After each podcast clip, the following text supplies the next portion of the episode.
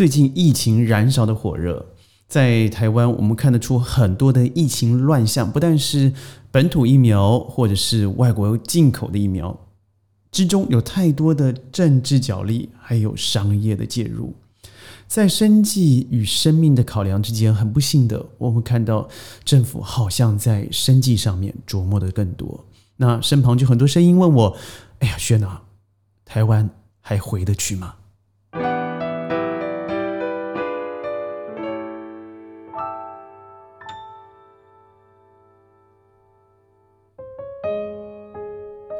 欢迎各位加入今天的宣讲会，我是轩。这是一个好问题。如果我要回答这个问题，我想就让我最近看到的一篇文章来做一个简单的诠释。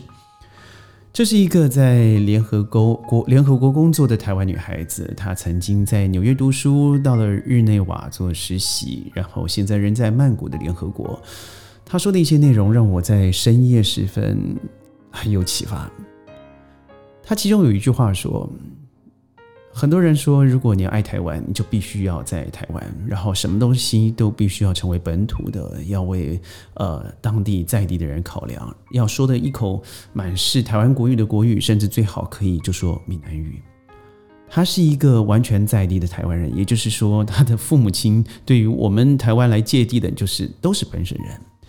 但他说小时候他有个想法，那个时候才国中而已，他在。有姑姑、嫂嫂、姐姐、婶婶的桌子上面聊天的时候，他吃的饭，因为年纪小嘛，人微言轻，所以往往都是竖着耳朵听别人说。他听着听着，他心里头蓦然有一个想法，就是长大以后，我不想成为这些人。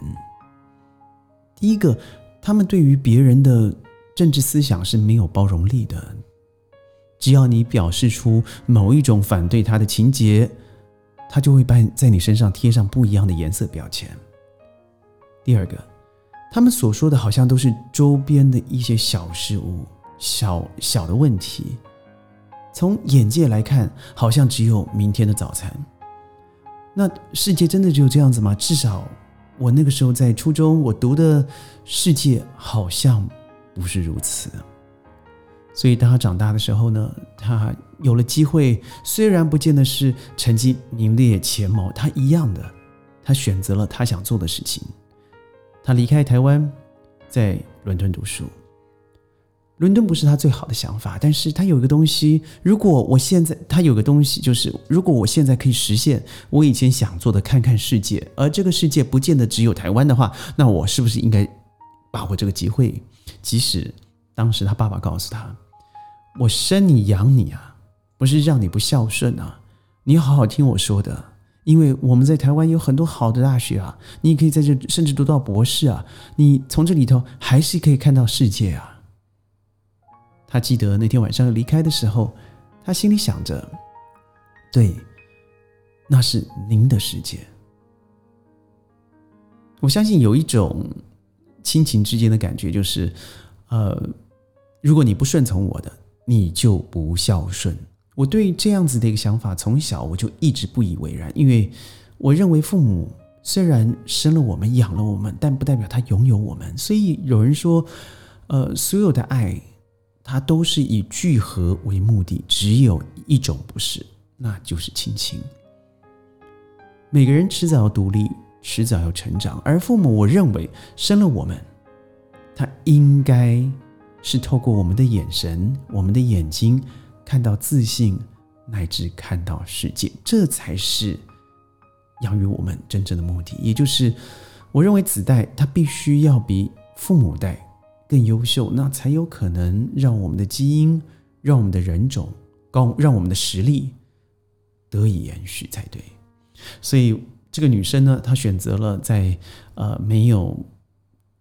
在父母父母的期望之下，他离开了台湾。他到了纽约，到了日内瓦，到了瑞士，后来选择进入了一个薪资不是非常高，虽然补贴金还不错，工作时间也不是非常长，但最重要的是，他有一个很重要的机会，他是负责非洲事务的。于是，在几年之间，他来回了非洲、欧洲等等的国家，来回上五六十次。他在每一次的进与出之间，看到国与国之间、人与人之间很多贫穷所导致的分裂，因为政治导致人心甚至生命之间的之间的失去。他每一次进出，他更看到相对于另外一个世界端，也就是他的家乡台湾，每天在 Facebook 上，不论。报道的内容是正与负，但是他发现居然连真与假，他都没办法再信任了。直到有一天看到《天下》杂志在二零一八年的报道，二零一九年的报道，说台湾可能是受到这个嗯假新闻攻击最最最强烈一个国家，同时也是散播假讯息的国家之一。对他看到这些信信讯息以后，转发给他身旁的朋友，告诉他们说：“你要小心，这不是真的。”但他得到的更多的回答是：“对呀，你吃了洋墨水啊，你看的世界比较大，啊你看的月亮比较圆呢，所以你当然懂得比较多啊。”所以我们都知道那是一个带刺的反应，而得到这样子的讯息的人，他他没有想想，这或许是看问题的另外一个面相。他心里想：“对，我的确是想看世界。”对，我的确想要在我有限的生命里头学习更多，走得更远，看得更广。但谁不是呢？他发现他身旁有一个力量，就是你不能是。你为什么不能是？如果你是，你可能就打破我的视野；如果你是，我可能就要面对真相；如果你是，我现在的以为都不再是以为了。他吓了一跳，难道我？终身的教育就是为了要符合你的以为的以为吗？所以他那天晚上，他做了一个很重要的决定。他决定在已经有选择的机会之下，我是否在学成实习完以后，我回台湾？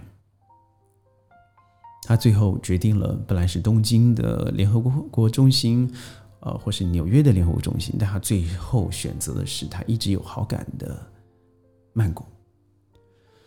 当然，同时来自于世界各地啊，马来西亚啦、新加坡啦、韩国、日本啦，包括内地中国，他在那里开口闭口，他不见得全部必须要使用呃德文、法文或是英文，他甚至使用中文也一样很有竞争力。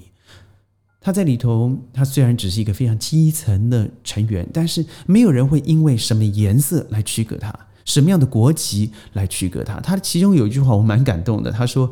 联合国甚至没有承认台湾是一个国家或是一个会员国，但是他从来没有因为这样子的一个 question mark 被人挑战过。人家跟他讨论的内容是以事为事，而不以情而不是以情为基础，也就是你是什么人，你从哪里来，你的国家如何，不是如此的。所以，如果从这个女孩子的故事来推断台湾，台湾的确有很好的教育，台湾有非常富有人情味的人民，台湾的确吃食住行居，我觉得各方面都非常的便利，几乎你要得到的一切，台湾都可以拥有。但有一些东西的确变质了。过去二十多多年来，我在台湾的生活，我觉得第一个。我觉得网络让台湾非常的扭曲。第二个，我必须要认同这个女孩所说的，台湾太多抱怨了。我们的网络上面，我们的新闻上面，不但彻底的娱乐化，从一呃这个一周刊也好，从苹果日报开始以后，我虽然在一周一周刊有两份嘛，那个时候我记得有有一份我非常喜欢，有一份娱乐报我是几乎不看的，所以有时候在飞机上有两份，我总只拿了那一份，但。因为这样子的风向，戴成，你看看各个媒体，谁不夸张的加上煽情式的语言？最恐怖的新闻里头居然放了催情的音乐，这不是连续剧吗？台湾已经失去了那种原来单纯的真实。第三个，我觉得新闻内容的充斥，而没有一个完整司法的监控，这造成了谁都可以假借。自由言论、言论自由之名，可以对任何一个人大家的挞伐，甚至使用非常没有修养、没有教养的文字，太多新闻，你可以看得到甚嚣尘上。不论你喜不喜欢自己的国家元首，不论你喜喜不喜欢马英九先生，你喜不喜欢蔡英文总统，你都必须要称呼自己人民所选择出来的首相、总理、总统，甚至部会首长，加个先生或是职称，这是基本我们从小知道的礼义廉耻所教的礼貌。但是，不要说孩子，看看我们的媒体人。看看我们的名嘴，看看网络上面所有你可以看到有名而且有追随者非常多的转阅率的人，他根本不在乎你了。所以台湾可以回去吗？我觉得这个问题绝对没有绝对的答案。我认为应该是你自己所看到的价值是什么。如果你认为你的价值不是单纯使用个地点环境能够帮助你就得到的，那世界都是你的家。如果你认为你必须在家庭、环境，甚至爱台湾这个口号之下，你必须在台湾生活、工作，甚至啊繁衍，那我觉得你的答案非常清楚了。但人之于世界，在你离开的那个刹那，你真的。只要有一件事，我认为你做到了，那合眼刹那，你应该是微笑的。那就是你究竟有没有为这个世界做一点小小的延续性的贡献？